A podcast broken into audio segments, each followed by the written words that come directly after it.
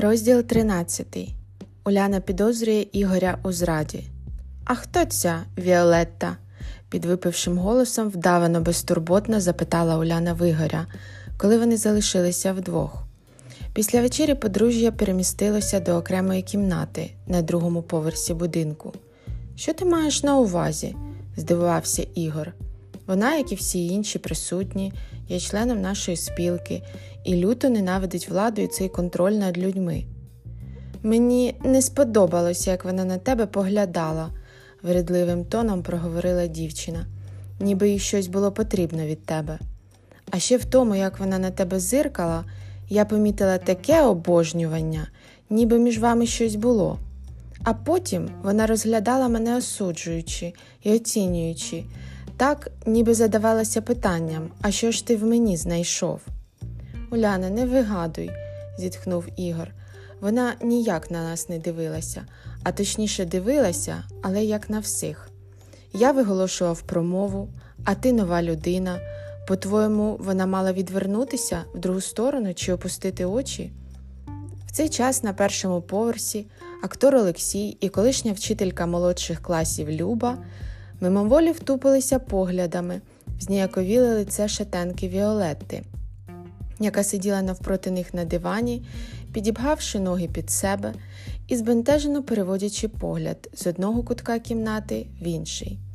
Стіни дерев'яного будиночка мали слабку звукоізоляцію, а тому сьогоднішні гості мимоволі чули кожне слово розмови, яка відбувалася між Ігорем та Уляною.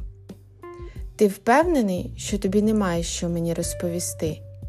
Я відчуваю, що ми вже давно з тобою не такі близькі, як раніше. І це сталося задовго до того, як мене забрали на примусове лікування. Останній рік я тебе майже не бачу, ти завжди стерчиш на роботі, а повертаєшся додому, коли я вже сплю. Ми ні про що не розмовляємо, і в нас вже давно немає тої відвертості, що була раніше. А найголовніше, що і бажання проводити час разом поступово зникає. Ігор нахмурився. Останні два роки я був дуже зайнятий справами спілки, але ти права, я геть забув про свою сім'ю. Я знайду можливість надолужити згаяний час. Проте дай мені спочатку розібратися з тою ситуацією, яка утворилася через твою втечу з лікарні. Побачивши недовірливий погляд Уляни, Ігор додав Тобі нічого хвилюватися. В мене нічого немає ні з Віолеттою, ні з будь-якою іншою жінкою, вір мені. Його відповідь була щирою, а тому Уляна заспокоїлася. Вмить відчувши втому від усіх сьогоднішніх приготувань до приїзду гостей і цілого вечора нудних обговорень, білявка залізла під теплу товсту ковдру і сонним голосом, побажавши чоловікові приємних сновидінь, заснула. І то був прекрасний сон. Вона знову побігла лісовою стежкою до озера і по дорозі зустріла маленького зайчика з дуже довгими вухами. Вони трохи посиділи на пеньку, обговорюючи сімейне життя Уляни. Ну, от скажи, зайчику, обурено промовила дівчина. Ну, чого він такий холодний та неуважний? Я його в кіно звала безліч разів за останній рік. І знаєш, що він мені відповідав? Зайчик знизав плечима і зацікавлено повів вухом.